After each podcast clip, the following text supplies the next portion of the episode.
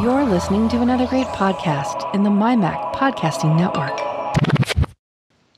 Well, let's see if we get renewed. And I think that's how we're going to start geekiest show ever this week, people, is are you going to come back and listen to us? and, act, and actually, I think what we're going to do this week is it's something we've talked about a little bit. Um, I think we're calling this quarantine, quarantine TV.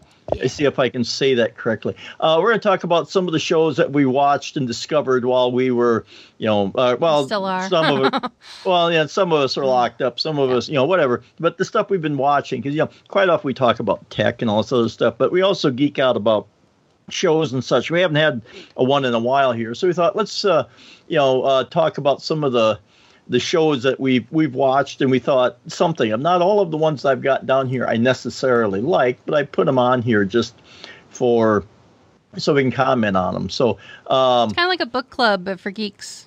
sure, sure, and we're, you know, we're too lazy to read. well, you know, it's like I say. It's not lazy. I just, well, yeah, it is a little lazy, but uh, yeah, I like audiobooks. Yeah, it is. Um, but you know, watching video is a little when you're at work is a little harder. Audio, Mm, you know, that's easier. But but I do have um, for nights like when I'm auto scrubbing. And all I have to do is go up and down the hall. It doesn't require hundred percent attention. I do have this little loop that you put around your neck that will hold the TV, uh, the uh, the iPhone in front of you there. oh yeah, my So- kiddo has one of those too. Yeah, so I can you know put it there, and I don't have to watch it uh, real intently. I can get most of the gist of it just by listening to it and then glancing down once in a while. Uh, so there's times I'm doing something kind of mindless or maybe vacuum cleaning. I will do that, watch a show then. But you know, most of the time I just have to uh, sit down and force myself to watch something here at home. And to me, just to sit there and watch something, I just get antsy. I then I end up picking up the phone and you know half watching it or Double something. screening. But, That's why Yeah. I knit, Mike. Yep. well, When I watch what, TV, my hands are knitting or crocheting. well then I uh, I'll play like Farm Simulator because I don't have to concentrate on that hundred percent, or maybe Civilization or something. But you know, obviously not a first-person shooter game. There, you want to kind of want to pay attention to what you're doing. But yeah, depending upon what video game I'm playing, I can uh, do that, watch TV and play the video game. But so why don't we start with uh, uh, uh, Elisa? Why don't we start with uh, what y- the the shows that you have, and we'll just kind of discuss them. I got a list. so I've got op- Internet Movie Database open, and I've got them separated by um, network. So on Amazon Prime, I was watching Hunters. Okay. What's that See. about? Besides hunters. Okay. Hunters came out in February. It stars Al Pacino. Takes a little getting used to having him in the lead role. This, you know, Italian man is playing a Jewish Nazi hunter. oh boy. So it took a little a little bit to get used to that. But the description is in 1977 in New York City, a troubled young Jewish man bent on revenge is taken in by a secret group of Nazi hunters fighting a clandestine war against the cabal of high-ranking Nazi officials in hiding who work to create the Fourth Reich. So basically, Al. Pacino, it's uh, 10 episodes, right? I think it was 10 episodes. Where is it here? Uh, Al Pacino is a Holocaust survivor, comes to New York City, and on the side, he's very well known in the city, and on the side, he is a Nazi hunter, along with a actor who thinks he's better than he really is. Uh, uh, that also includes a married couple who survived the Holocaust. It also includes a Asian American man who still has flashbacks from being in Vietnam which was only a few years prior, and a young black woman who is also caught up in the civil rights, women's rights that are going on at the time. So you've got this, oh, and a nun. And a nun. Gotta have the nun. So, yep. So you've got all these different kinds of people that are all together working to kill the Nazis that came from Germany and are now living and working in the United States Wow. takes a little bit to get into and i thought it was one of these shows that was a one and done you watched it and that was that but there is a second season Huh. Hmm. and Yeah, there's did- you know some twists and turns going on I did see that on uh, when I go through Prime, I did see it up there. So I, and I kind of knew the basic gist of it. I knew Nazi Hunters and a few other things. Um, This I didn't on know Amazon what. The, Prime. Did you say? Amazon Prime. Oh, Mhm. okay. yeah, like I said, I did see that one, and uh, yeah, it could. Uh, you know, Al Pacino is an interesting actor, and I know some of these people.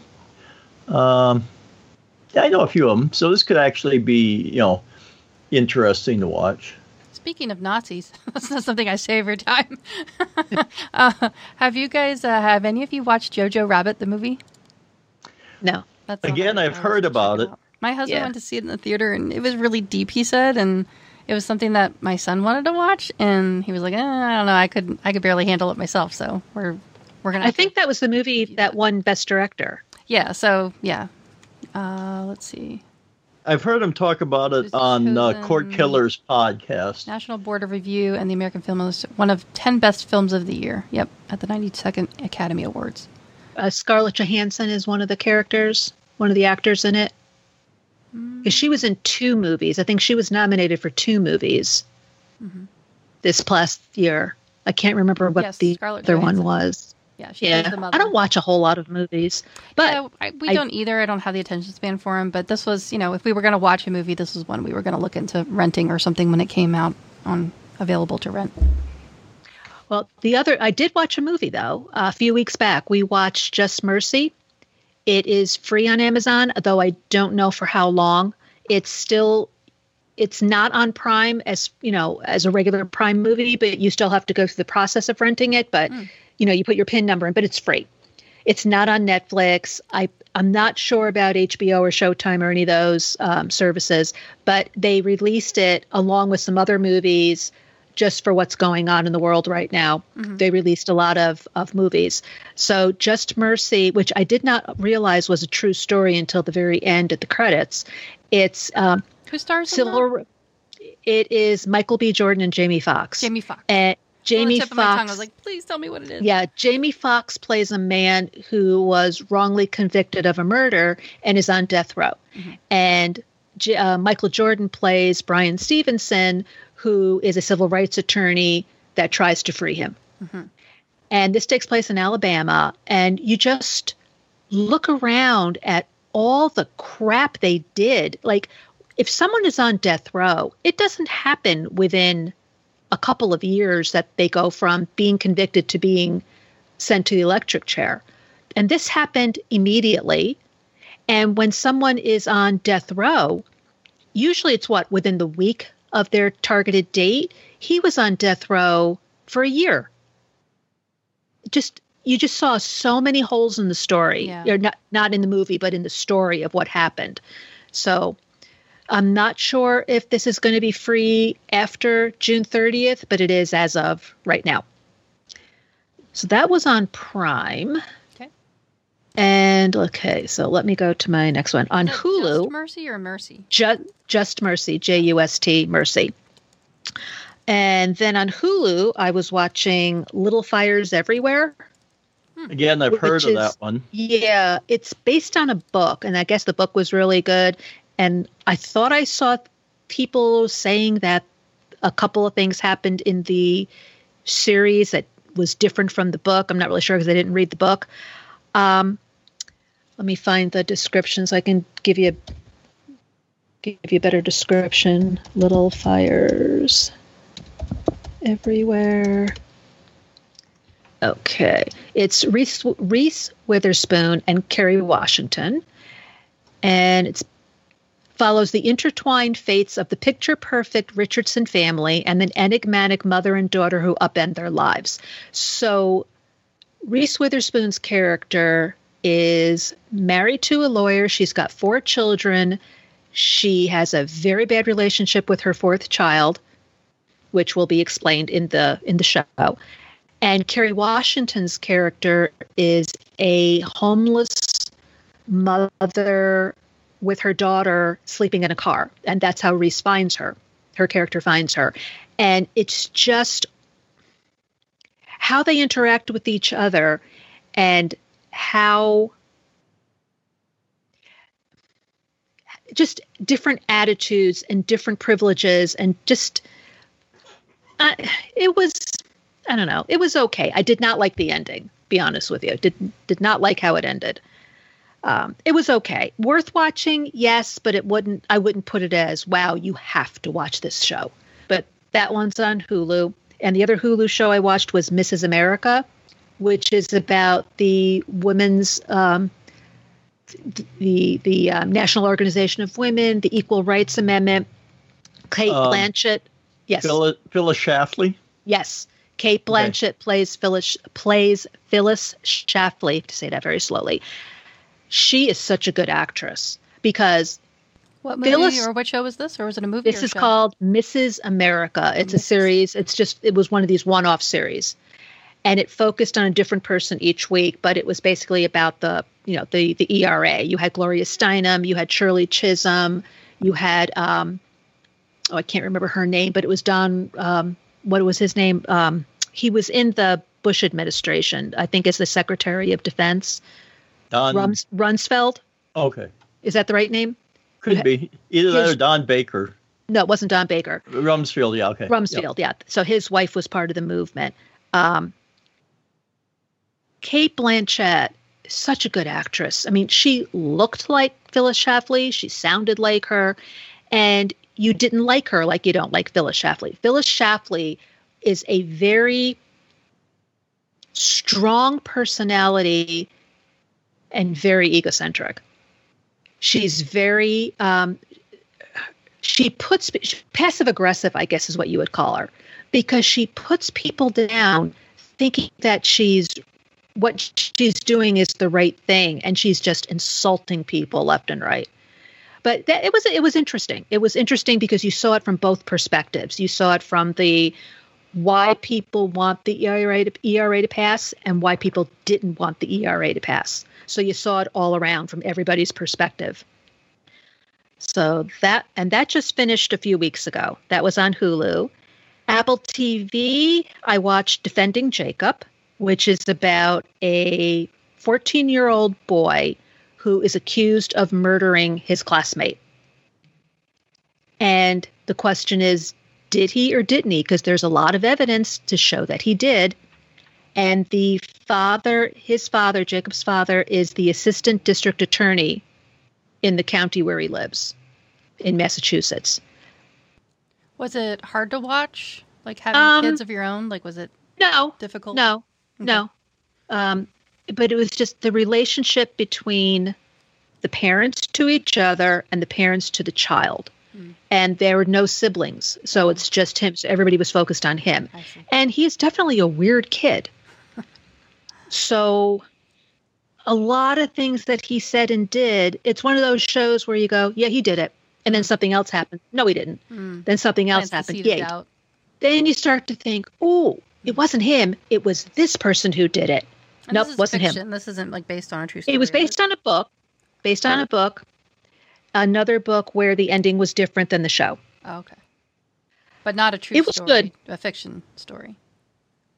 Yes. Yeah. Okay.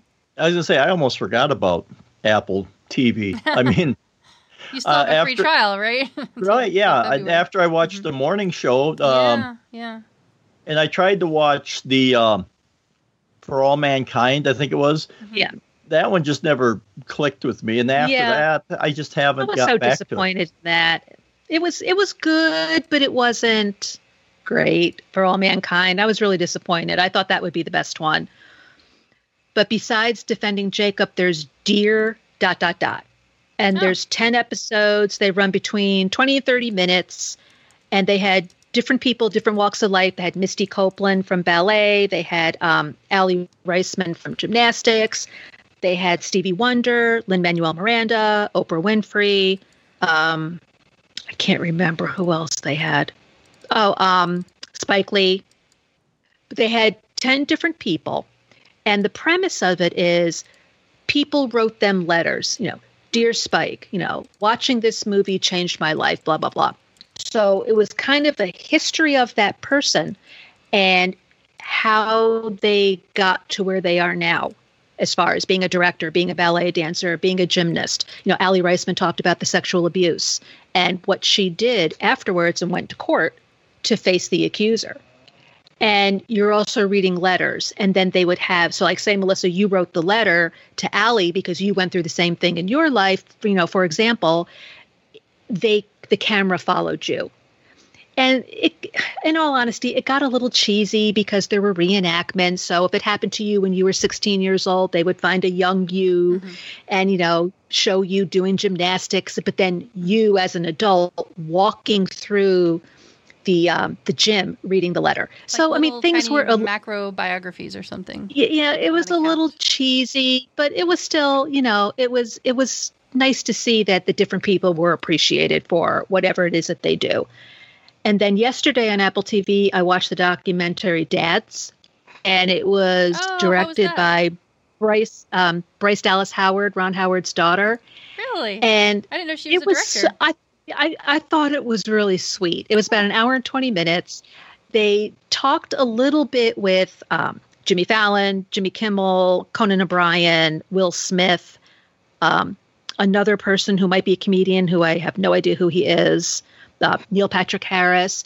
And they would say, you know, what's it like being a dad for you? What's your greatest fear about having children? What's your greatest hope? And just ask them different questions. And then they did a deep dive into individual people you know, one man who's when he found out his it wasn't even his girlfriend, it was just a really close friend and they had gotten together. When she was pregnant, he didn't want the baby, but now he is like a 24/7 365 dad, works, you know, a ton of jobs and the poor child has um was born with a heart defect. So it just showed how, you know, everything this father has it has done and is doing to teach his son to be a good person, a good man. And they had a, a, a dad in Japan and a dad in Brazil, and they had um, a gay couple with the children they adopted. And they just had different fathers. And what does it mean to be a father to me? So some people knocked it when I was reading reviews about it. I thought it was sweet. I thought it was really it was it was sweet. I was I was wondering then, if that was going to be a good one to watch. It sounds like you've uh, gotten so far a pretty good fill of Apple TV Plus. I think you've uh, gotten your free trials worth, right? Yeah, I have. and then finally on Netflix, um, we watched two movies that were allegedly good. One was called Extraction, which is um, I guess a former military man is hired to get people out of bad situations. He was hired to get a uh, Middle Eastern drug lord's son so away basically from. Basically, it's Pulp Fiction 2020. it, after about 40 minutes, I'm like, I'm out of here. Hmm. Is that uh, Chris Hemsworth? Yeah, yeah. I just said, oh, I'll have to watch just, that. yeah, yeah. I just said this. I said, nah. My husband finished watching it, and I said, was it still as bad as? He goes, yeah, it was. So I, I just couldn't deal with that. and the same with. Un- and the same, I'm at the point in my life. There's just too much to do. If yeah, I don't like it, yeah, I'm done. Yeah, you said that before. I've tried. I've tried to be like that too. I've tried to kind of take that advice to to heart. You know, if you just can't stand it, you know, Uncut Gems with Adam Sandler, mm-hmm. people were screaming that he didn't get an uh, an Oscar nomination for it. It was so bad. Mm-hmm. After about half an hour, again, I said, "I am out of here. Mm-hmm. This is, is so bad." Uncut Gems. Adam Sandler. Yeah, it's yeah. a serious role. It's a serious role. Oh, that's why people have a hard but, time. But I mean, F bomb. Well, he's a he's a jeweler who has a really bad gambling problem f bombs left and right, which isn't the reason, but it's just like. Ugh. So again, I said, I'm out of here. My husband finished watching, and I said, How was it? And he goes, It was just as bad. and that was on Netflix also? Yeah, yeah, yeah. So that really disappointed me. But I also watched Ozark. Okay, the series. Mm-hmm. Is that sort of. Uh, I think it's sort of a, a crime drama, sort of um, what The Wire meets. Um, um, oh shoot, let's see, uh, drug lord thing. I, I have heard of it. I haven't watched it, but um, it's I, Jason I, Bateman and Laura Linney. Let's see, Ozark. Uh, and I believe I was watching season three. Yeah, it was okay. season three. It's basically the the synopsis calls it a financial advisor drags his family from Chicago to the Missouri Ozarks, where he must launder money to appease a drug boss. That's okay. season. Now, season one was good. Season two was blah. Season three got better. Okay. Uh, yeah, it, Breaking Bad, I think, is what I was trying to think of. Something. Oh, I love Uh, Breaking Bad. I'm still This has- trying this to convince doesn't- my husband to watch it. This Nothing? doesn't hold a candle to Breaking Bad. Okay. Really? Breaking Okay. Bad is the best. Yeah. Yeah. Okay. Breaking Bad is a great show. But this is, you know, he was a financial advisor. He cooked the books for a mob and they killed his partner. So he went on the run. Hmm. And he ended up in the Ozarks. They caught up with him. And now he's got to launder money for this drug lord. Hmm. And it's just how. How things progress because at first his wife was like, "Oh my god," and now she's just like she's all over it she is extremely unlikable. His Oh, wife, very unlikable. but there was a lot, a lot of twists and turns in this season, and the very last episode, I had to go back and watch the last few minutes again. I'm like, whoa! That's, I'm not going to say anything else. I did, but I had to go back and just go, oh, okay. But Ozark is really popular. Um, Space Force. Did you start it, Melissa? Um, I only still watched like the last two episodes. I need to go back and start it over again. I've watched three, and ugh, it's not funny. Uh, I'm not a Steve like? Carell fan. Oh, I'm not a Steve Carell fan. I think he is better as a serious actor Oh, okay. than as a comedian. I, I, I just don't. I didn't find it funny, so I said I'm done. It's and very it'll- dry from what I've seen. And then there's Yeah. Lisa Kudrow, and I, I just, I, yeah, it was dry. There was just a lot of things that like cracked me up. I just remember thinking when I watched the few episodes that I did that the writing was really well, was was really well done. Um, and I was going to start up my Netflix account for a little while, and Hmm. and that might be one of those I watched, but I haven't watched that yet. Um, Eh, I'm not going to go back to it. there was one on because I'm doing the trial for HBO Max, and there was one called Avenue Five with um, oh the guy that played uh, House. Oh yeah, Um, uh, Hugh Oh, Hugh Hugh Laurie. Laurie. Hugh Laurie. I Yeah, wanted I to say. Peter Laurie. I knew that wasn't right. Does Um, he have a British accent or does he does he have an I- American accent? I haven't watched it yet, but Okay. it looks uh, sort of uh, space ballish. Oh. Uh, it, this it's a he's uh, the captain of this uh, big uh, luxury space liner or something like that, and and something happens and he's got to deal with it. And I don't remember quite the whole synopsis there, but it looked you know Peter Lorre when he's doing comedy can be rather interesting, and I forget who all else is in there, but I thought well you know hey I'll watch that and see how it. Uh, goes. Um, but that's one to, uh, on my to watch list. But Mm, I Um, that one. so is, that your uh, No, your I got that- two more, and Two that more, is okay. it. And I might Okay. be forgetting some. I don't know, but I was trying to write down and remember what I watched. Um, also on Netflix is a show called Hollywood. Seven episodes. Uh, it's also a one-off kind of show. There's not going to be, to my knowledge, there isn't going to be more episodes, but I guess there could be. Um, it's called, it says a group of aspiring actors and filmmakers in post World War II Hollywood try to make it big no matter the cost. And it's created by Ryan Murphy. And it stars Darren Criss and Joe Mantello and Dylan McDermott, Holland Taylor, Jim Parsons. Oh my God, oh, Jim Parsons. Jim Parsons is great. Oh my God. Oh my God. He is, if you're expecting Sheldon, Yeah, no, uh-uh. 180 different 180 degree difference. I would watch it just to see that.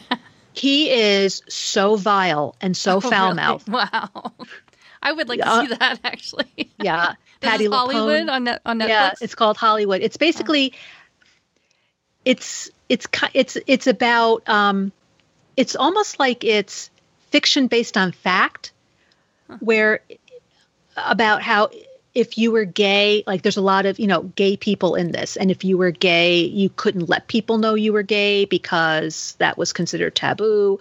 But the the underlying premise is something i'm not going to say what it is but it's something that you've i've never seen before as a Oh. as a oh. theme of the show I'm just looking at the cast, and they have uh, Paget Brewster, who was on Criminal Minds, which is a show I really like to watch, and she's playing Tallulah Bankhead, uh, who was a notorious, notorious for uh, her uh, being gay in in Hollywood. and you had Uh, Vivien Leigh you know, someone playing Vivien Leigh, and you had Queen Latifah playing Hattie McDaniel. Oh, I like that so there was a lot of fact uh, fiction based on fact. You know, she talked about how uh, going to the Academy Awards, she had you know had to sit somewhere else. She could not sit with everybody else at the you know being Sure. a black woman at that Right. time she could not you know sit with everybody else so there's a lot of realism in this but It's it's, sort of- definitely a different premise as far as the the um the plot It's sort of docu drama drama ish. Then um fact I don't know fiction. if you would. I don't know if you would call it that because it's definitely. I don't know. I think my kids were starting to watch it today Okay. because one of them texted me today said, "Did you watch Hollywood?" So it was um, it was interesting, and then Okay. finally, we finally jumped on the bandwagon and we are watching Schitt's Creek. What's Again, that- I've what's seen uh, that. network. What's net? What network? Network is that? Netflix, Oh, that's Netflix. Okay. And it's super easy to watch because the Schitt's episodes Creek? are 22 minutes 22 minutes long. Is that Uh, spelled S C H? S C H I T T apostrophe S, Schitt's Creek. Okay. Eugene Levy, Catherine Yep. O'Hara. That right there might be worth the price of admission. Yep. His Oh, Chris son. Elliott. Okay. Oh my God, he's such a jerk. but his uh, when rich video store magnate Johnny Rose and his family suddenly find themselves broke, they are forced to leave their pampered lives to regroup in Schitt's Creek. Uh-huh. So Schitt's Creek is the name of a place, and we've decided that it's in Canada We decided because they never tell you where, but uh-huh. they are Oh, Canadian. You I just looked at the picture. Yes, I have seen this. Yes, this is very funny. Uh-huh. Uh. Yeah, and Catherine uh, uh, Catherine O'Hara plays his wife Maura. More, more. I can never say it. Maura, M O I R A, Yeah. and she is a soap opera actress, and she is so over the top. Mm-hmm, You know, she, she's extremely over the top. And then her daughter Alexis always talks about her. Well, that one time that I was kidnapped by a Russian spy over the um, you know Pacific Ocean, and that other time that I was held hostage by an Iranian uh, Shah. You know, she just just like these crazy things. And then David is um, Eugene Levy's real life son. And then the person who plays uh, Twyla is his real life daughter. Interesting. I didn't You know know. who who plays Okay. in the um, in the diner. It's funny. It's but it's subtly funny. That's Yeah, what yeah. I like about it. It's not rolling on the floor laughing. You don't have the laugh track. It's just adult cerebral humor. Okay. That's Well- it. I've watched enough. Okay. so what what uh, what's been filling your eye holes, uh, Melissa? Good- Great question. well, I, I only have three that I actually picked out for discussing on today's show. And those three are Upload, The Great, and Community. So I'll start with Upload because I think we have all watched, or actually, maybe I should go backwards. Have we, or maybe I should just survey who has watched Community? Like one episode, and I hated it. Really? Okay. Uh, no, uh, but I don't know that I've maybe seen clips, but I don't know that I've ever watched one. So so um, Community has uh, Michael Hale, I want to say. Joel McHale. Joe, Joe McHale, that's what it is, yeah. And uh, Yvette Nicole Brown, and I can't think. Oh, Chevy Chase. you almost have to like watch it just for Chevy Chase. Um, he plays a really funny character on there. I, I like it. It's it's about these people who go to community college, and it's it's very campy, very goofy. Maybe that's why. Maybe that's the appeal. But what's interesting about this, the reason why I wanted to bring it up, why it was on my picks, is because I watched it years ago. Nate and I did, and I want to say I don't remember actually watching it on a regular TV, or maybe we watched part of it, but I think it was back when it was a web show or something, maybe on Yahoo or one of those. It used to be on NBC. Maybe that's what it was. But I know we watched it together, and I think it was pre kids, or maybe we only had one kid or something. But I remember like it was our it was our TV show baby. You know, it was the thing that we would watch together and only together. And I didn't remember there was this many episodes of it, so I don't know that I've watched every single one of them because there are a lot of them. Um, but then for some reason, like I hadn't thought about it for years, and then my my teenager came to me one day and said, "Hey guys, I I, want to watch Community." My my friends, one of my friends, told me that it was hilarious. I guess he he described one of the scenes in one of the episodes, and I don't remember which one it was at the time now. But he said that uh, the way that he ex- his friend explained it to him, they both were you know rolling in fits of laughter, and so then you know Lucian had to go and watch the rest of it, and then he came to us and said, "Have you ever watched this?" And we're like, "Oh yeah, it was a really great show." And we kind of looked at each other a little bit and raised an eyebrow. We're like, "Hmm, it's kind of very like adult humor." and you know there's some there's some there's not of course they don't show overt sex or anything but you know there's making out and there's implied sex and things like that. And so we're at this we're at these crossroads now where we have children who are three and a half years age difference and for the teenagers like yeah he could probably handle it. And you know he's very snarky like we are and god help us all. Um, whereas like with with keegan like a lot of the stuff goes over his head. He's only 10 so we thought eh we could we could probably do it. There are there's every once in a while when we're watching it, I think, oh, is this a bad idea? but we just kind of keep moving on. And it gives us an opportunity to talk about things that they have questions. So it has that redeeming quality about it. But I just thought it was really interesting and really funny that my teenager actually came. And so now we're rewatching it. And so a lot of the episodes I remember, but then it's nice to rewatch things because you see things that you didn't catch the first go around.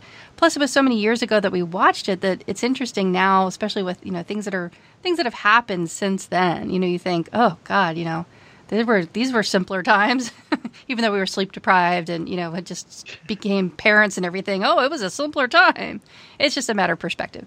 But uh, so, yeah, so community is is really funny. It's one of those kind of I I personally think it's if you like that kind of humor, which I know you don't, Elisa, but if you do like that kind of campy, goofy humor, it's I think it's kind of a timeless classic that you can watch over and over again, and I just think it's really fun they're very incredibly creative. I mean, just the kind of skits and the things they, they come up with are, I guess that's what I like about it the most is just the imagination.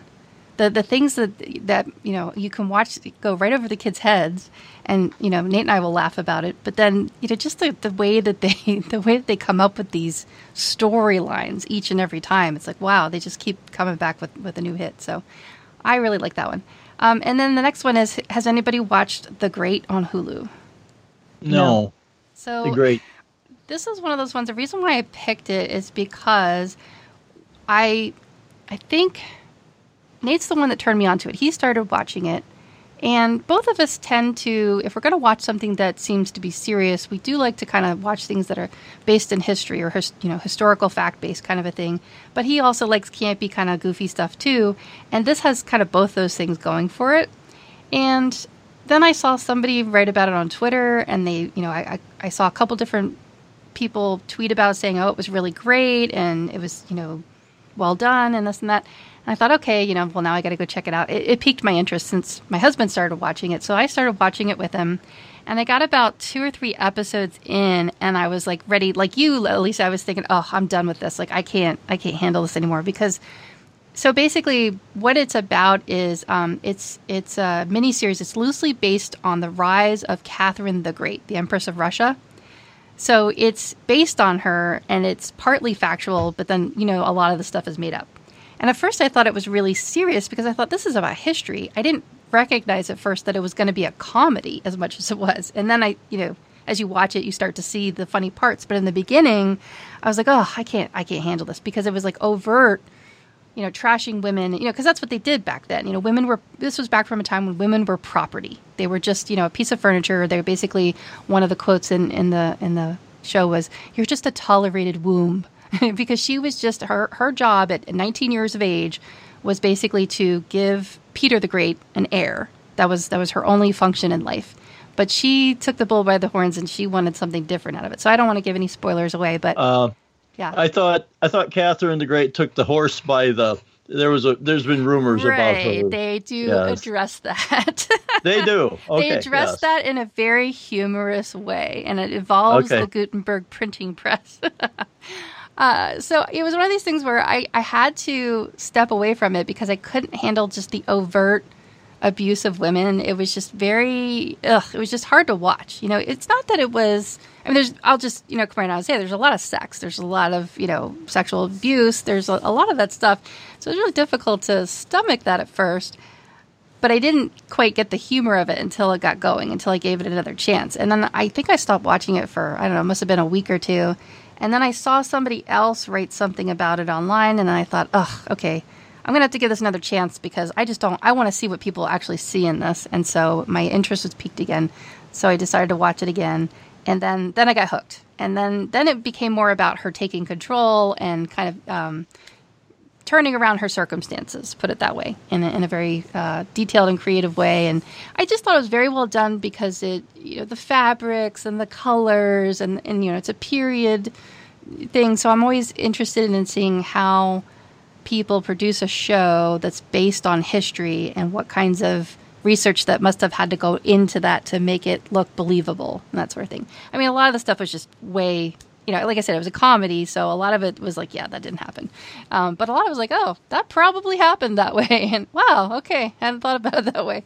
So I, I really, I really enjoyed it, and so I, I recommend it. It's one of those things where, again, you have to give it a chance, and it might take two or three episodes, but then, you know, by then you should have figured out if you can tolerate watching it. But it does get better. So if you're like me and you're on the fence about it, I can say uh, confidently that you eventually get over the hump and then you grow to love it. Whereas before I hated it, but I, it grew on me. It really grew on me. So then uh, the last one we'll talk about, and this is one that we, I think we've all watched by now, is Upload. Yep. So I just adored the series. It's it's just it's one of those things like Breaking Bad or um, I don't know like Dexter. I mean those are not like this, but they, they're just the type of shows that I I will probably, and I did actually start watching this again. It was another one where we were like, hmm, could we could we watch this with our teenager? And we kind of had to watch it, a, you know, a couple of episodes till we decided, yeah, we could probably watch this with them because there was some sex scenes in it that, of course, they didn't show anything, but it was very implied, you know. Um, not probably not the little one, but yeah, the teenager could probably handle this because it was very techy. It was very geeky. So that's the thing that I liked about it the most was the the tech aspect of it.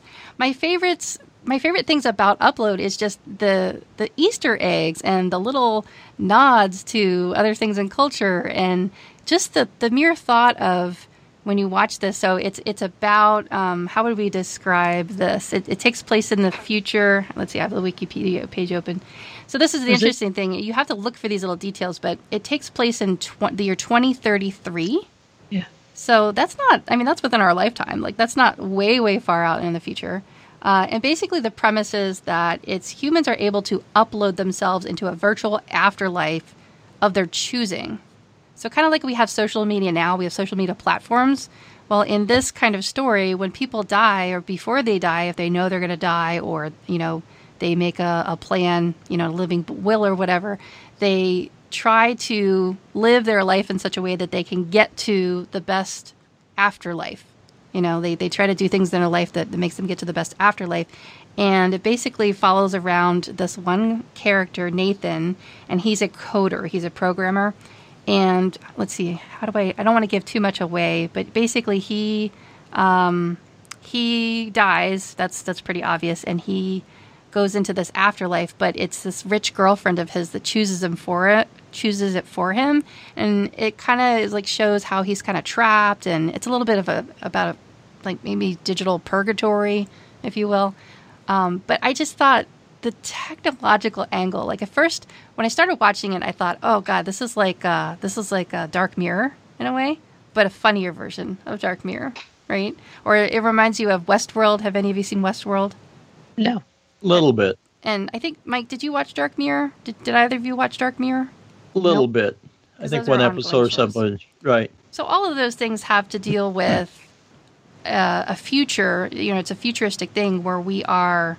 Um, our our consciousness is uploaded. Our consciousness is harvested, so that when we die, we don't really die. Like our body's discarded, but our actual soul and our and our consciousness has been harvested. It, it's been you know collected for all this time and then it gets uploaded onto a server, gets put into a server somehow. So that's what does. What, what would you call those? Um, dystopian. I guess they're a dy- dystopian story, or, right. or, or utopian, depending on. Well, it depends how dark it gets. Um, yeah. Yeah.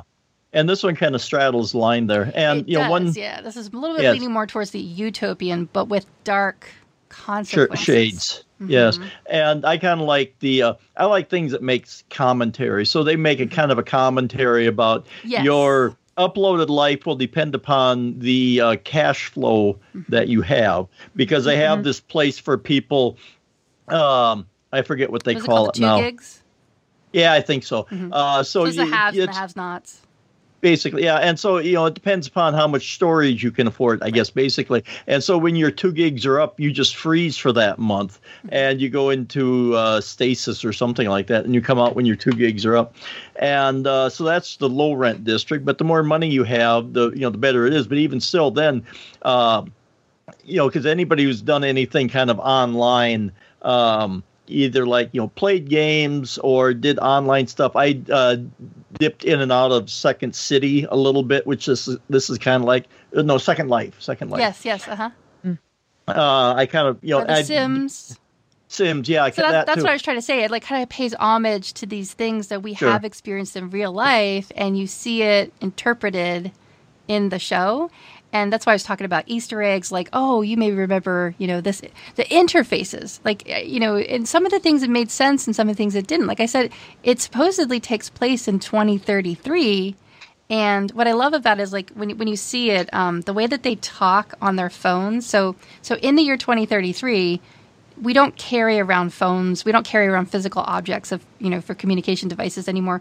You do this gesture where you stick your hand out in like the letter L, whether it's your left hand or your right hand, and you just you flick it outward and you you, you make a letter L with your hand, and then the the space in between your your thumb and your your index finger is the phone. Like it becomes the screen that shows up. Or you know people have wearables. Like so there's you know there's a little bit of a nod to the apple watch or you know these wearables that we have where you talk on your watch. So there's a lot of you know dick tracy watch kind of stuff that we have now but that's also in the future but it's this hand gesture that you do where you you flick your hand out and then up pops your phone screen but what's interesting is like in the year 2033, even though we're no longer doing, you know, if we're in in the show, we're no longer touching physical devices and we're just kind of doing air gestures, which I really think is going to be a thing, which I think is why it was so funny that they actually showed it this way.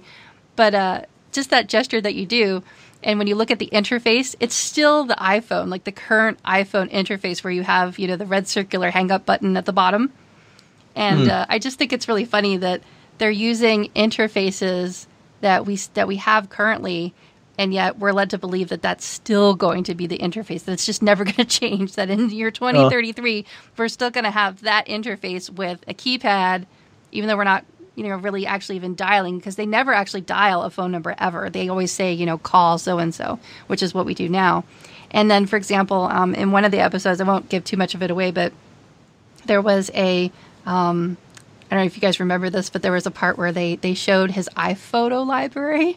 they referred to it as iPhoto, and it had like a little iPhoto, you know, like a little, uh, you know, one of those pre-populated scenes where if you wanted to make like an iDVD or something, if you remember that. I just thought iPhoto, it's the year 2033.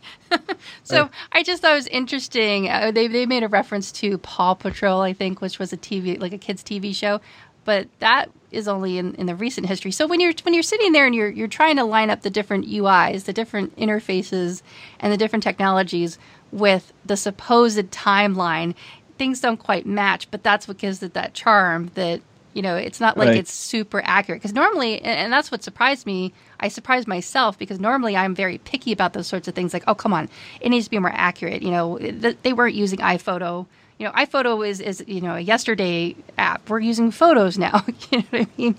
So I would. Uh, it's almost as if like they they used, they had technical um, consultants on this, but they purposefully like screwed with the timeline to keep it interesting. And I, I appreciated that. And normally that would bug me, but in this instance, I really really dug that. I really thought that was really cool. And the acting Well- was just amazing. I loved all the acting. All the characters were so believable. Well, and for me, um, um, you know, like I say, doing online or, or gaming in general and online stuff, uh, because they had certain, uh, I guess you call them NPCs, non-playable characters in there. Um, and so they recycled them because I forget what the guy's name was, but he did like several jobs around there. Oh yeah, Um, like the the butler and the bellhop. yeah. Oh, uh, oh, so- yeah, him. Yep.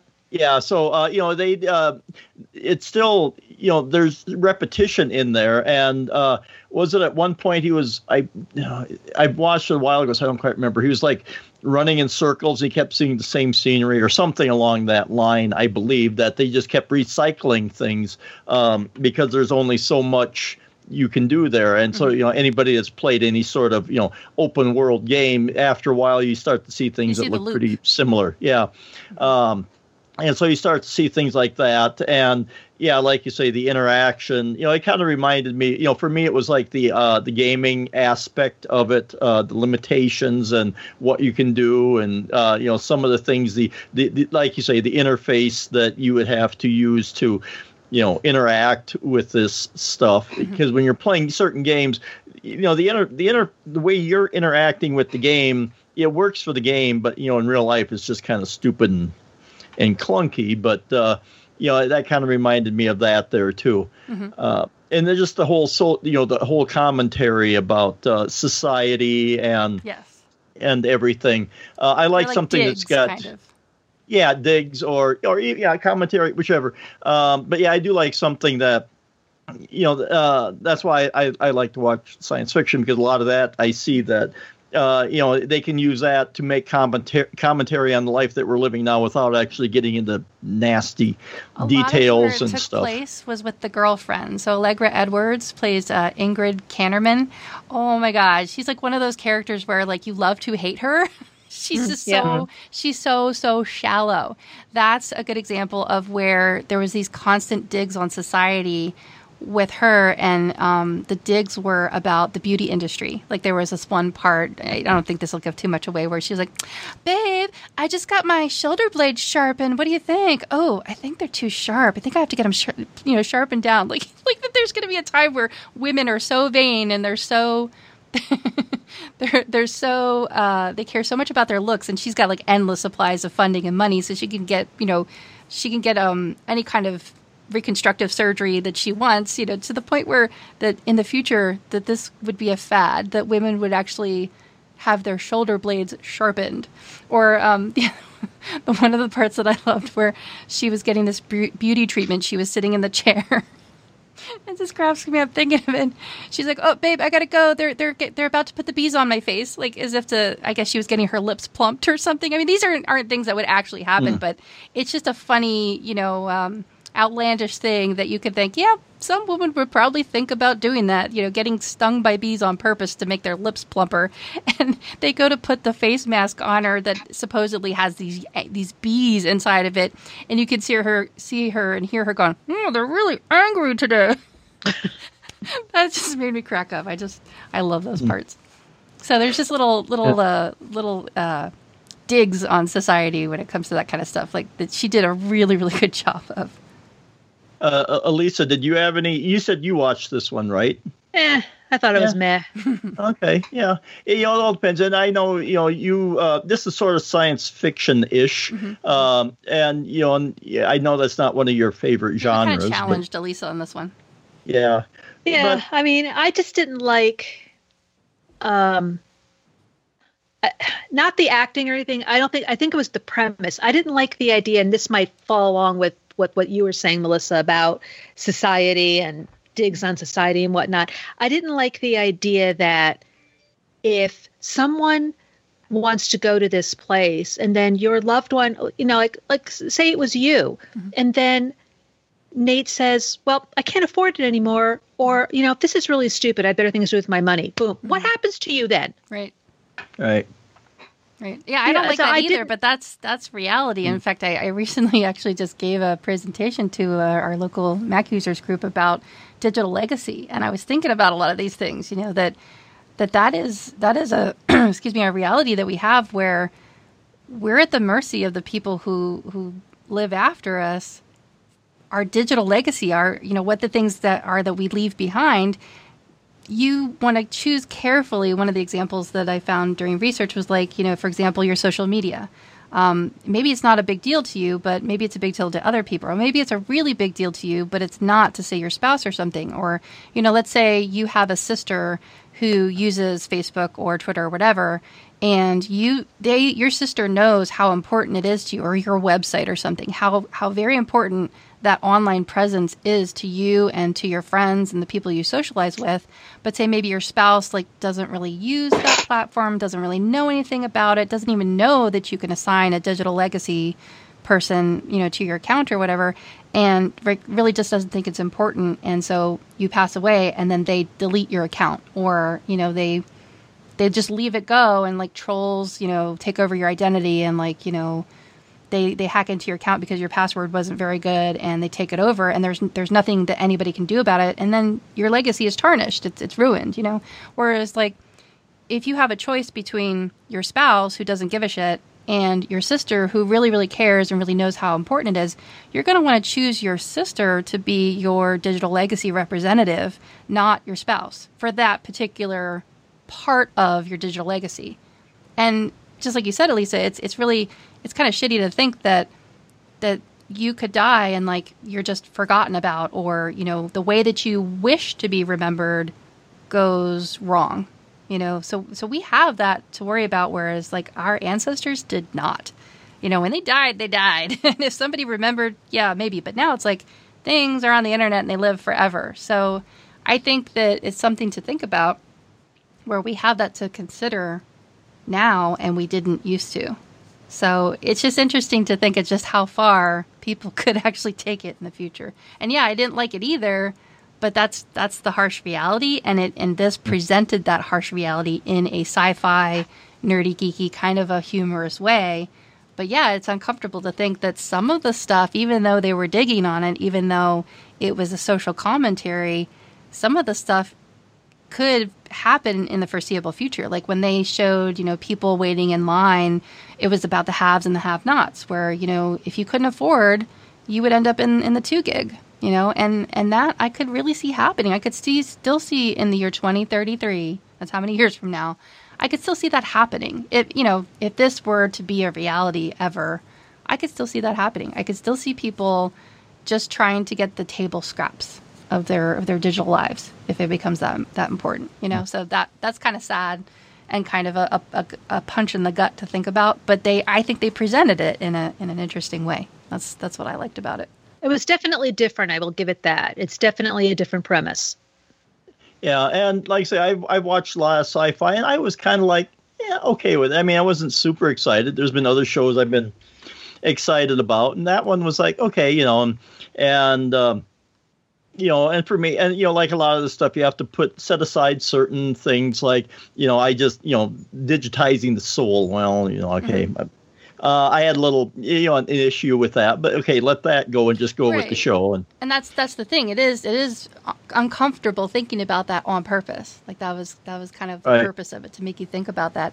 And then one other thing I wanted to say about it that I remembered was um the the way that we personalize technology. Now, maybe you guys don't do it, but a lot of people do. Um, a lot of people get really attached to their their gadgets almost as if it's like jewelry. Like maybe you get, you know, say, say your wedding band or a locket or something. If that was broken or lost or you know stolen, you'd be mm-hmm. upset mm-hmm. about it because it's it's a little memento. It's something that means something to you. And if you know, say your wedding ring fell off, you'd do everything you could to go find it. You'd you'd be crawling down, you'd be sticking your hand down a drain if you had to. You would take apart a sink to get your wedding ring. You know what I mean?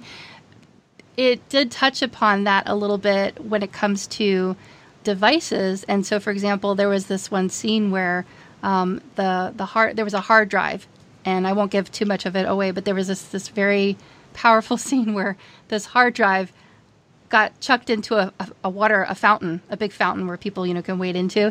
And i and i had this visceral reaction that i didn't see coming. They you know i'm watching this tv show. I know it's a comedy. I know it's not serious. I know it's not real.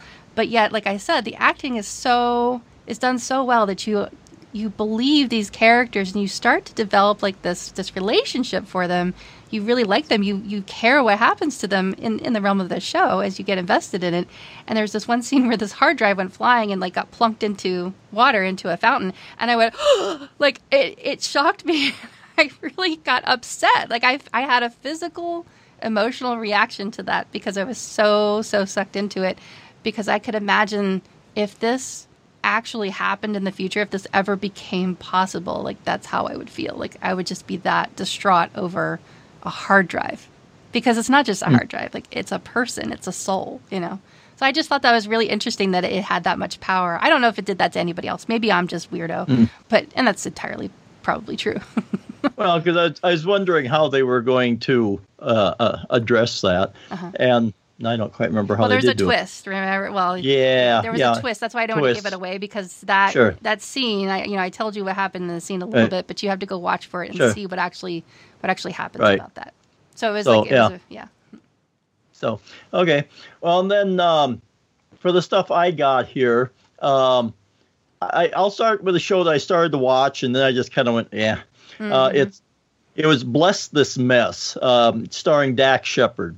Now I've been listening to his podcast. His podcast is fine, but I tried watching this, and so basically the premise is newlyweds Rio and Mike make the decision to change the course of their life together and move from the relentless pace of the big uh, city, New York, to what they think will be a more relaxed existence in rural Nebraska. After dropping everything, including their jobs and an overbearing mother in law, uh, to make the move from skyscrapers to farmhouse, they soon realize that the simpler life isn't as they had planned.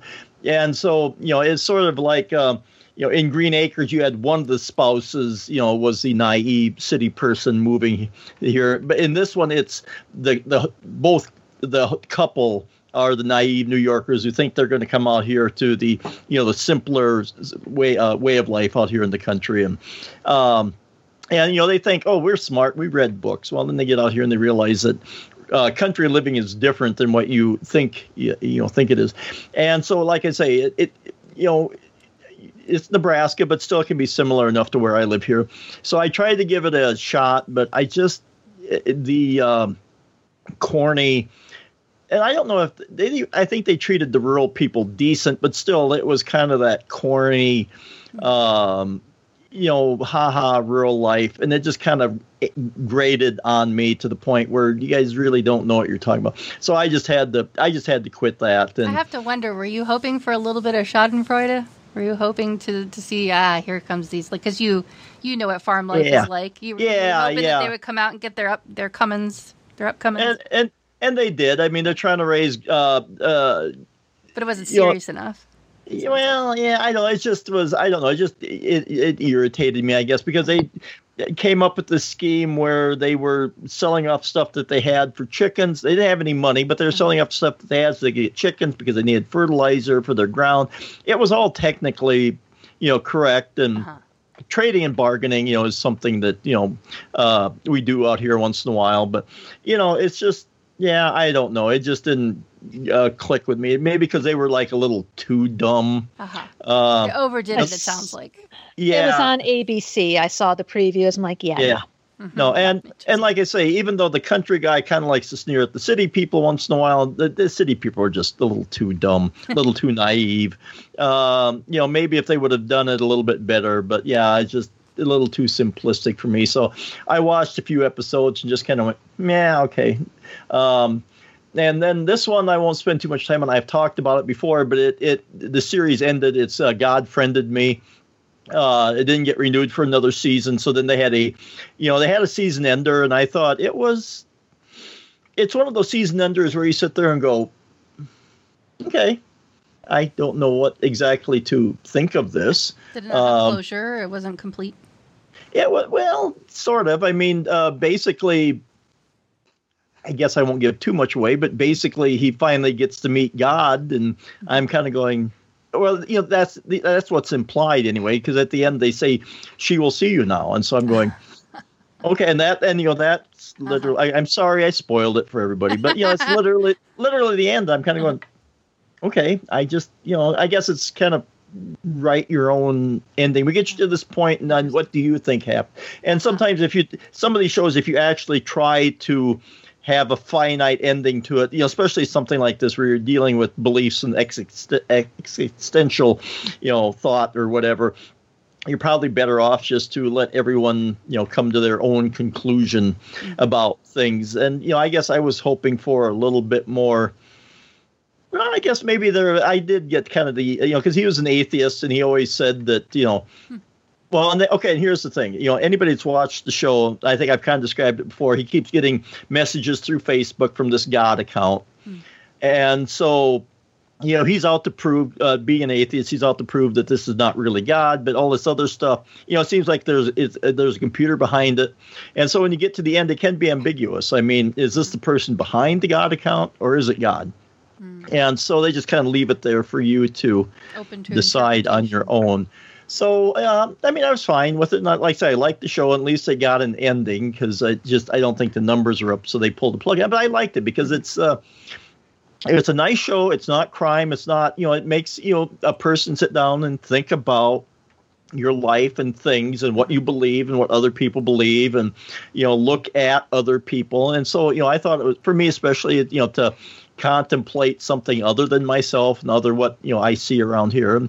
and at least think about it. I won't necessarily say I agreed with everything that they, you know put forth on the show but i would at least give it uh, you know consideration and think about it. So i was kind of sad to see it go because i kind of liked the characters. They were engaging. They were interesting. And you know you kind of start a mark of a good show is if they got characters in there that you care about and want to see what happens to them and and they had these um and so like i say i was a little disappointed to see it end but i thought you know they gave it a decent enough ending and tied up the loose ends I think, for the most part. But yeah, except for you know the true identity of the God account, and like I say, it's just figure that out on your own. Well, that makes sense that they would never divulge Right. what that really meant because then that would Yeah. not be true to life. And yeah, Right, and uh, everyone has their own different uh, opinions on things. And then another show that I got into, uh, you know, just to wa- be watching stuff. Uh, like I said, escapism, yeah, kind of. And this is escapism. Uh, it's uh, Letterkenny. This is on Hulu.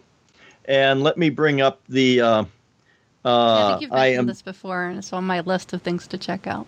Yeah, uh, it is. If I can learn how to spell here, um, it's set. It's a Canadian drama, uh, not not drama. It's a sitcom. It's, it started out as a YouTube show, um, and uh, it morphed into. Uh, then they picked it up in Canada. and Now it's on Hulu. Um, but it's these. Uh, it's about living in rural Canada. Um, give me the damn description. I got the cast here. Um, but basically, it's about um, um, the another one about farming, or well, no, not exactly. Um, the Hicks, the Skids, and the hockey players who Oh, there we are constantly feuding with each other over seemingly trivial matters that often end with someone getting their ass kicked. yes, basically, it's sort of uh, sort of Seinfeld in certain aspects because it's about nothing, you know, really. Oh, interesting. I mean, it's just these guys, you know, you know, living together there, and it can be raw and it can be raunchy. Um, I mean, there's no nudity, but I mean, they will talk about things, um, and they can, you know, some of it is not everyone's going to like it because some of the stuff can be kind of crude. At uh, one point, Smack talk. uh, well, yeah, and uh, at one point they were talking about, uh, and even after I watched it, it doesn't exactly make a lot of sense. But they had this one thing about they keep saying that uh, the ginger fucked the ostrich, and yeah, and then another one of the characters pipes up allegedly. And so, you know, there's this kind of thing going on there. And so, like I say, it can be crass, it can be crude. Yeah. Um, I probably shouldn't have laughed at it so hard, but I, I am part Irish, so yeah and so like I say that's kind of one of the jokes and you know that kid kind of gives you an idea and it's, it's politically incorrect because at one point but they were talking obviously pr- politically. it's obviously yes and at one point they're talking uh, to uh, uh, a mennonite family there uh, which is sort of amish uh, in nature um, like Amish light. yeah, basically, yeah. They're they're. I think if you go with Amish uh, up there, the Mennonites probably you know other, the rest of the country will know them as Amish, but it's more or less the same. Um, you know, simpler lifestyle, no modern conveniences, and then they were talking about their. Uh, I can't remember the name of it now, but it's um, they have this thing where the ch- uh, the kids get like a year. Um, I can almost think of the name, but I can't. Where they go out and experience the real world, and then they decide if they want to come back to the community or leave the community Like and a go out on their own. sabbatical. Not It's exactly. almost almost like going on mission. Uh, no, they're not out missioning for the uh, church. They're out there uh, discovering themselves, Hmm. and so they go out and they sow their wild oats basically, Hmm, I see. and get it out of their system, uh, or hopefully get it out of their system. And at, at the end of that year, they have to decide. Do you want to come back and join the community, or do you want to leave and pursue the secular lifestyle? But this um, Mennonite family is called the Dicks. Uh, yeah, D Y C K S. But you know, and they're looking for their uh, their their daughters, the the, the little dicks, because they've left their little dicks out too long. You know, it's just that kind of, just really, It's you know, right up it's- our alley. It's like I say that it sounds is. like something I would like. yeah. Uh, and then another episode they talk about they try to uh, uh, start fart book as opposed to Facebook, and you know, it's just Okay, I'm there. yeah. yeah, it's silly and childish and juvenile, Right. but you know, it scratches the inner twelve-year-old inside you. Uh-huh. And I just kind of like, um, and there's just something sort of hypnotic about the the pacing and the delivery of this stuff here, because the main Mm-hmm. character Wayne is just, he's just kind of this like, he's a stoic figure. I mean, literally, he'll stand there with his thumbs in his belt loop. And you know he's just kind of the stoic figure, and he's just he's got this kind of pace to him, and this delivery that's just kind of like, you know, and it's just you, you, you kind of I get kind of hypnotized because I like dialogue, I like delivery, I like accents, I Mhm. like all this kind of stuff, and it just and they have this kind of rapid fire, you know, Uh-huh. kind of uh, stream of consciousness stuff, Oh, and then they'll start doing puns and wordplay.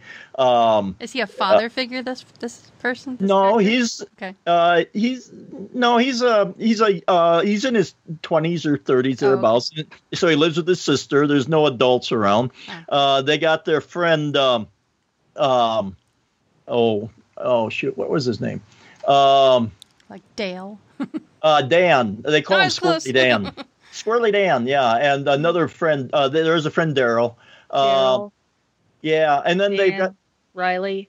Yeah, those guys. Yeah. So uh, and then yeah, the the um, Dan, uh, uh, Riley, and um, oh uh, Jonesy. Uh, Jonesy. yeah, they're the hockey players, and so they do this.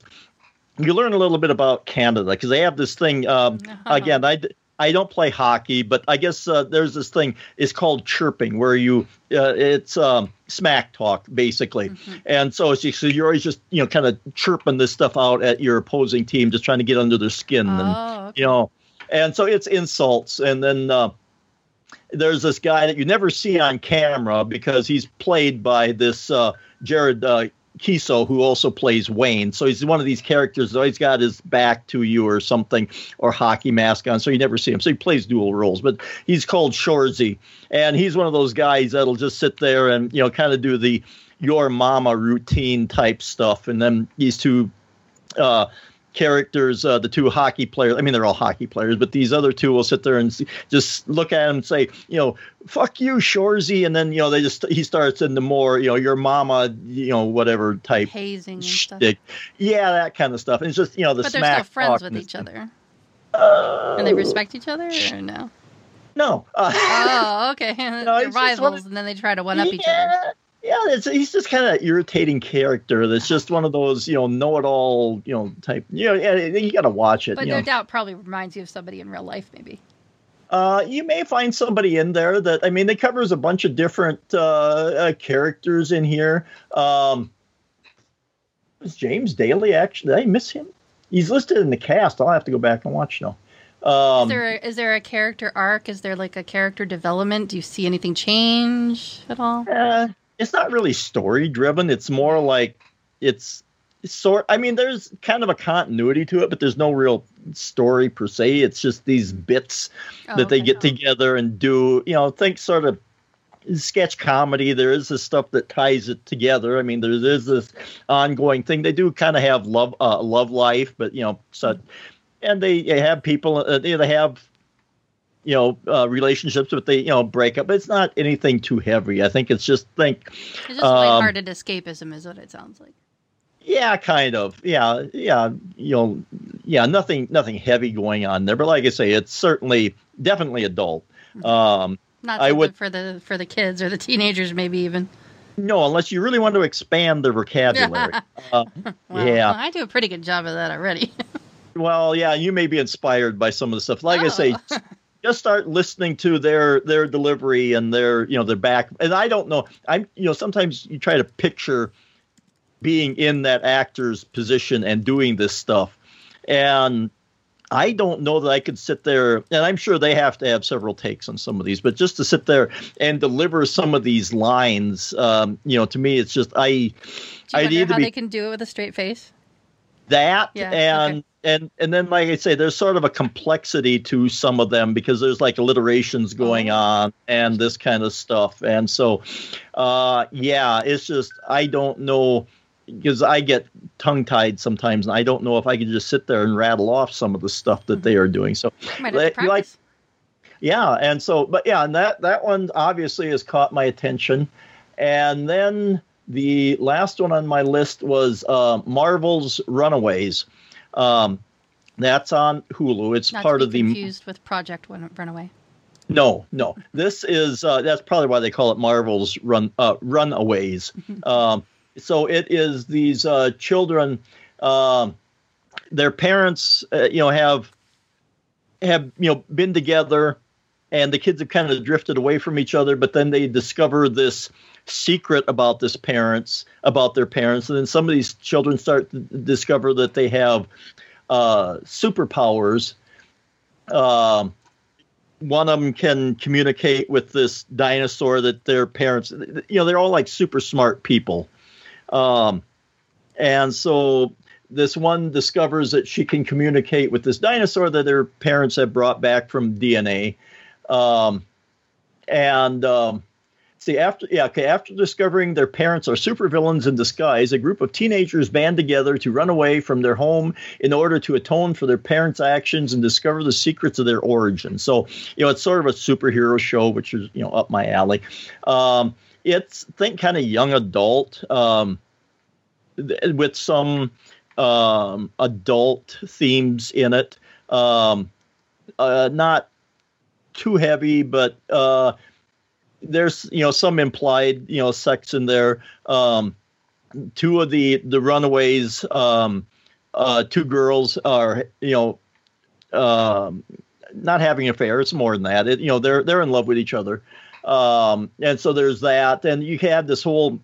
Like I say, these kids grew up together, and then there was this falling out. But you know, now they have to band together, even though they don't always like each other so much sometimes. And so there's you know different dynamics going on there, and things shift and change. And uh, I just thought it was uh, I thought it was pretty good because, like I said, I'm a sucker for superhero uh, movies, and um, you know, it kind of scratched that science fiction itch for me. So, um, and then the one other thing I was going to mention. Um, and this will probably be for a future episode, but uh, Guy Fieri from uh, Diners, Drive-ins, and Dives is in South Dakota this weekend. Uh, so apparently they're going to uh, there's going to be a South Dakota diner or uh, eating establishment of some sort on a show, and of course, okay, I'm I'm proud of my state, and you know, and sometimes I'm a little insecure because you know we live in flyover country out here. We don't always get noticed, remembered, or whatever. And of course, this is the last state for him to be to, but at least he managed to you know get here. But um, so whenever that comes out, I'll have to look for it and then uh, I'll mention it or tweet it out or something, just so that uh, you know I can get a little little pride in uh, you know in my state here. So. Um, I'm always very proud of uh, of my state. But okay, so Ed, real quickly add one more show.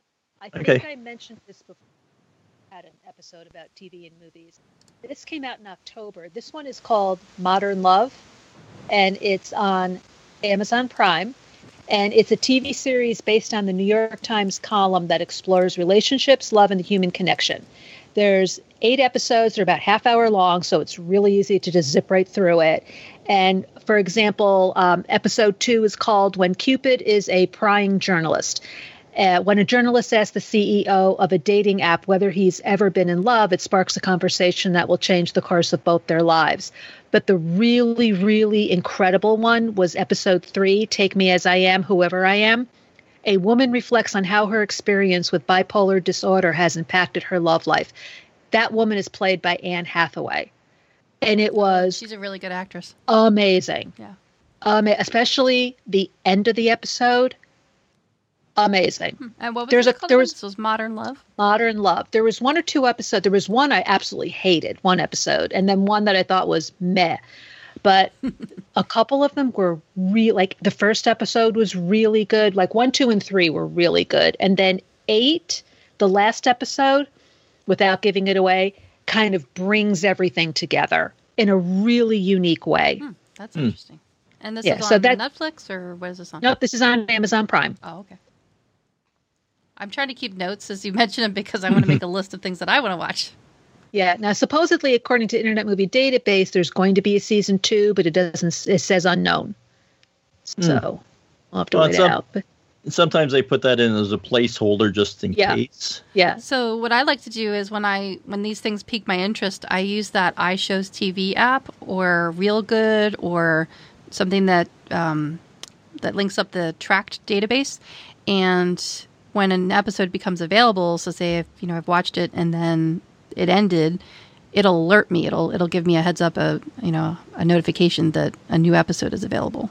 So might be something Uh, you forget about it, but if you go stick it in there, then it'll kind of remind you that oh yeah, that was that thing I wanted to watch. And I was uh, you you brought that up, and I'm trying to remember. I think Reelgood has an app They do. for for the Fire TV though. I think, and maybe a few others. I'm not seeing it here right now. Well, I know there's one on the iPhone, or there's a website that you can go to, and I thought Yeah. I saw one for the Apple TV, but I could be wrong. And there there might be, but yeah, there's, so there's something on the TV which would make it easier because then you can uh, Yeah. yeah. you hook it up and you can go in instead of having to look it up on your phone and then go into your TV to play it. It would be on your TV, so then you could uh, uh, click on it in there and watch it. Now the thing is. Uh, and we just have to do it a little bit differently, I guess, because they're going to like uh, if it's something on like on A and E, it'll go to the A and E site to play it. A lot of the shows we watch through our Philo, but uh, Philo TV service. But with that, you can authenticate with all these other ones. I just kind of wished, but the, then the problem is you have to have all these apps, depending upon how many you watch. You have to have them loaded on your TV, and sometimes I get this low memory warning because I have too many apps loaded on there. I wished it would interface like with either you know Sling TV, Philo, Direct TV, whatever you happen to be watching, interface with that and and go to it rather than having to have all of the the apps there if you want to watch something. But just to have it on the TV and be able to uh, click on there and not have to like you know find which one you're watching and then find it on the on the TV, that would be nice. Okay, well I think we've got uh, given people a lot of stuff to think about now we need to move on to our picks and see what we want them to spend our money or their money on. Um, yeah, don't spend our I, money. I did look it up, and there is a Reelgood Apple TV app. It's for iPhone, Okay. i- iPad, and Apple TV. So I'll go and I put that in a link. and I think, uh, like I say, I think there's one for Fire TV that I used to, maybe for Roku. I don't remember. So I think on the TV platforms, um, it may be for uh, Android TV too. I think so. It's on some of the TV platforms. So, like I say, it'll just make life easier. But um, so now let's see what we want to spend our money on. This time the uh, range was between 100 and 300 dollars, and so um, let's start with um, Elisa. What did you want to spend your money on? Okay, I'll keep this quick because I know we're running a little long. Um, I've mentioned this before, but I will mention it again. And as listeners know, I'm into my genealogy, so I recommend the Ancestry.com website. And uh, for there's three different types of accounts you can get: a U.S. Discovery, a World Explorer, or an All Access. So if you get, um, oh, let me change that back. So for within our money, for $299, you can get the World Explorer, which will give you the ability to create a tree and to send messages to other people who are on uh, who are also members of Ancestry. You get access to 15 billion with a B records from the entire United States, and you can expand with 3 billion with a B worldwide records. That's $299 for 12 months.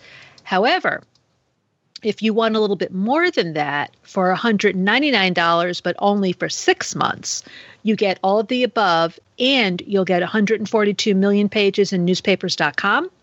You'll get military records on Fold 3. And normally I do the all access. Now um, my subscription expires this week, so I'm hoping that they do what they did last year, which was have a Fourth of July sale. So if they do that, I can I can renew, and if not, then I'm just going to let it go for the summer because I'm outside more than I'm in front of the computer. But if you are looking to do genealogy, Ancestry is really the way to go. I've I've looked at a couple of other sites, and they they're just so confusing and don't make a whole lot of sense. Now it could be because I've been an Ancestry member on and off since about 2001, maybe a little bit earlier so I'm used to how things work with them as opposed to these other places. But I, I would always recommend Ancestry. Okay. Yeah, and I've used it a little bit. Um, I sent my DNA in there and had it analyzed. And yes, people, I am human. Just to uh, dis- oh, uh, good, good. Yeah, just to uh, d- dissuade any opinions that uh, people might have. Are you Uh, sure uh, you got the right tube back? Possibly. We'll take his word for it. Sure. Uh, I t- told this kid here, spit in this bottle. Um, but anyway, uh, yeah. So I've done that, and I um, and my sister ha- had an account on there, and, and a lot of our stuff is on there. But yeah, it is uh, interesting for out some you're of that related? stuff. Uh, as much as she um, uh, wants to say she isn't, yeah, we are. Ah. Um, and you know, there was a few surprises. I'm trying to bring up my DNA uh, here quick, and of course, it's not going where I wanted to. But there was a few uh, surprises. There's a little bit of Swedish thrown in there and stuff. So yeah, that can be interesting. So uh, Melissa, what is it that you have here? Looks What- rather practical. Yep, that's me. uh, I actually uh, picked this because I actually had to buy the thing that is my pick. Uh, so I thought, well, I might as well talk about it intelligently since I actually own the product. What my pick is is the Bissell Pro Heat 2X Revolution Max Clean Pet Pro full size carpet cleaner. Now, the one that I'm linking to is the color I wish I could have gotten. It's model 1986 and it's sparkle silver with grapevine purple accents. That gives you a clue as to why why I wish I would have been able to get that one. But they did not have that one in stock. This was a Corona buy. In fact, actually, I'm looking at the Amazon site, and this particular model is temporarily out of stock. So I'm hoping that other people aren't buying this because of what I went through. Uh, long story short, uh, kid used toilet, kid flushed toilet, kid hopped in shower. Mm, the toilet didn't stop running. we were watching TV, probably one of the shows that we talked about very loudly, and did not hear the water trickling out. It wasn't until he, you know, stepped out with his towel on and said, "Uh, uh oh." yeah. And so it normally, you know, the toilet floods we get to it, it's it's not that big of a deal, but this was running for quite a while. So yeah, so we had a, a, a minor flood in the house, and it became pretty major to us because it really soaked the whole carpet. And I was kind of giving you guys the backstory, but you know, during a pandemic, uh, you know, fun tip: you cannot rent a carpet washer, you cannot rent a carpet steamer. So we actually had to go out and like emergency buy this thing and uh, while the while we were trying to dry out the carpet, uh, you know, we had towels and stuff. We ended up having to get an emergency dry wet vac. You know, these are all things that probably we should have had on hand, and you don't know you need it until you actually need it.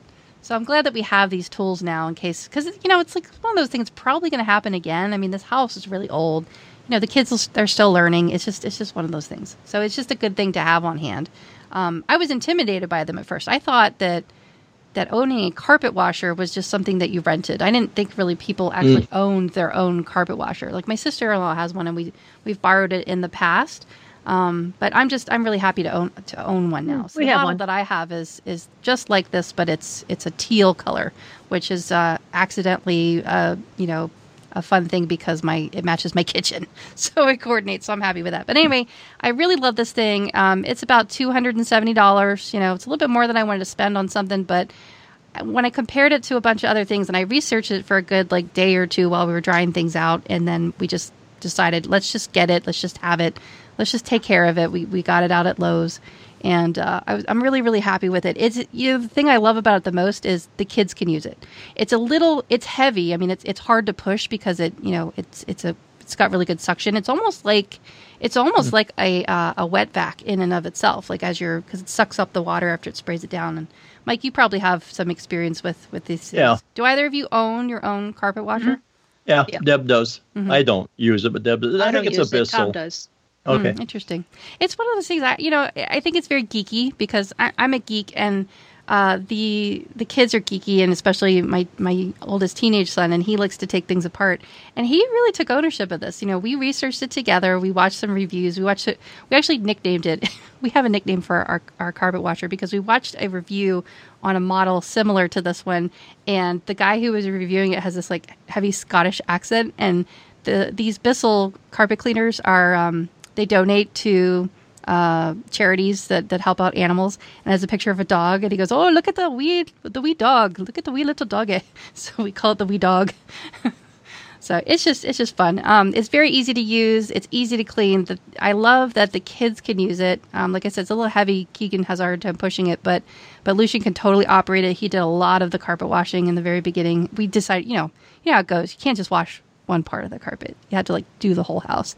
so we've been washing oh. all of the carpets like all day long, and we're kind of past that now, and it's it's comfortably resting in, in, the laundry room for now. But I'm just happy to have it, especially with a dog, because you know she's young now, but someday she won't be. So I know it will come in handy. It was a very good investment, good purchase, and I love the fact that you can take the entire thing completely apart and clean it and disinfect it and all that kind of good stuff. So. Uh, and here, here's a helpful hint: when you're done uh, scrubbing, or if you're trying to dry out your carpet, get a fan and blow air across it. That'll yeah. help. We, we do that in the in the classrooms all the time when we uh, shampoo them. Then we'll put we a fan had, on there. And, we had the AC running, of course we do because it's Arizona. But we had right. um, little like floor fans because we have fans at every house too. You know, it was like a you know just bonus and we had the kind that oscillates. So we had it like you know for days, just kind of oscillating and, and, drying the floor. Um, I will I will take this opportunity to give you guys a tip in case you probably know this, Mike, already. But um, I was you know desperately looking and trying to research and trying to learn everything I could about how to save this carpet because we're not in a position in triple digit weather to replace it right now. And uh, so I was like, how do we save it? You know, because it is, it's actually a decent looking carpet. It still looks good, but it's it's old. It, it does need to go. Eventually, it will anyway, uh, I was like, oh my God, how are we going to dry out this carpet? And like, did it soak through the, the, pad? We didn't know exactly what was under the floors. We knew it wasn't wood, so I wasn't worried about that. I thought it was concrete, found out it's actually probably asbestos tiles.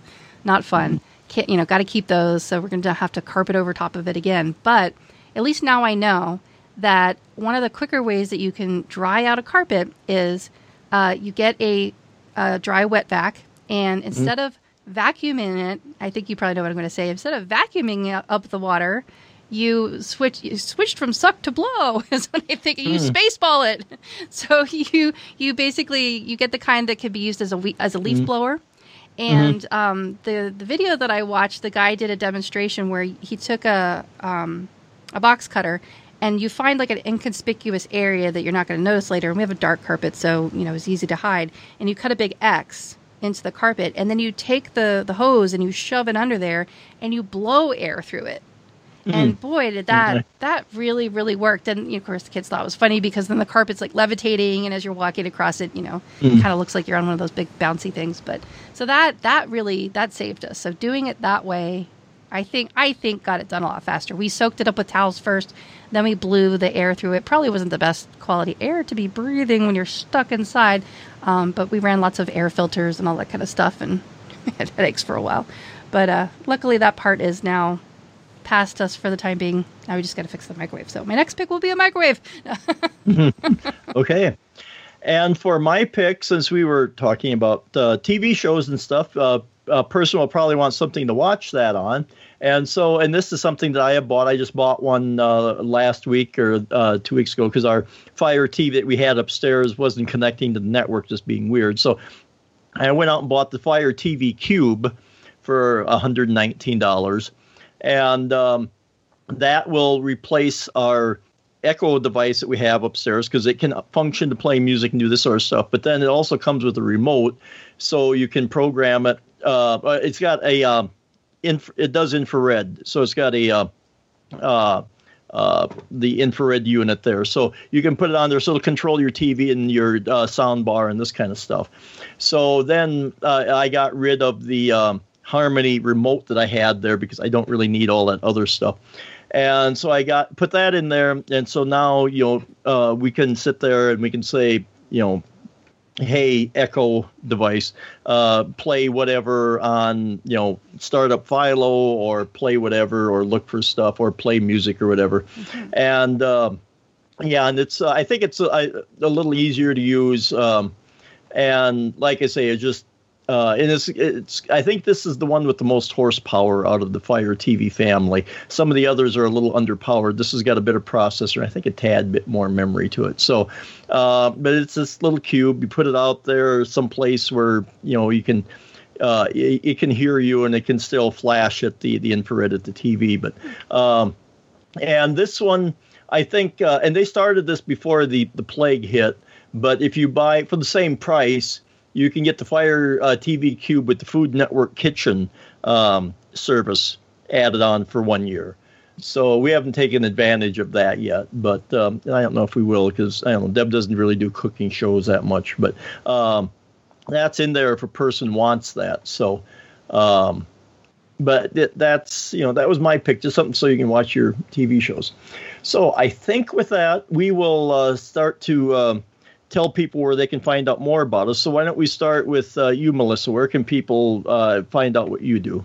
You can find me online all over at the Mac Mommy, or you can go to my website, themacmommy.com. And Lisa, where uh, where can people find out uh, about you? On Twitter, it's at Sensei Die, or you can go to Three Geeky Ladies with the number three spelled out, which is the podcast I do with Suze Gilbert and Vicky Stokes. And if people want to know more about uh, me, they can just go over to Mike McPeek. That's M C P E E K dot com. And I've got links to all the stuff that I do there. Uh, and if you want to find out more about the show, head over to geekiestshowever.com. Reviews and comments and iTunes are always welcome. And we thank everyone who does that. We hope you've enjoyed the show as much as we have. And don't forget between now and next week to hug a geek.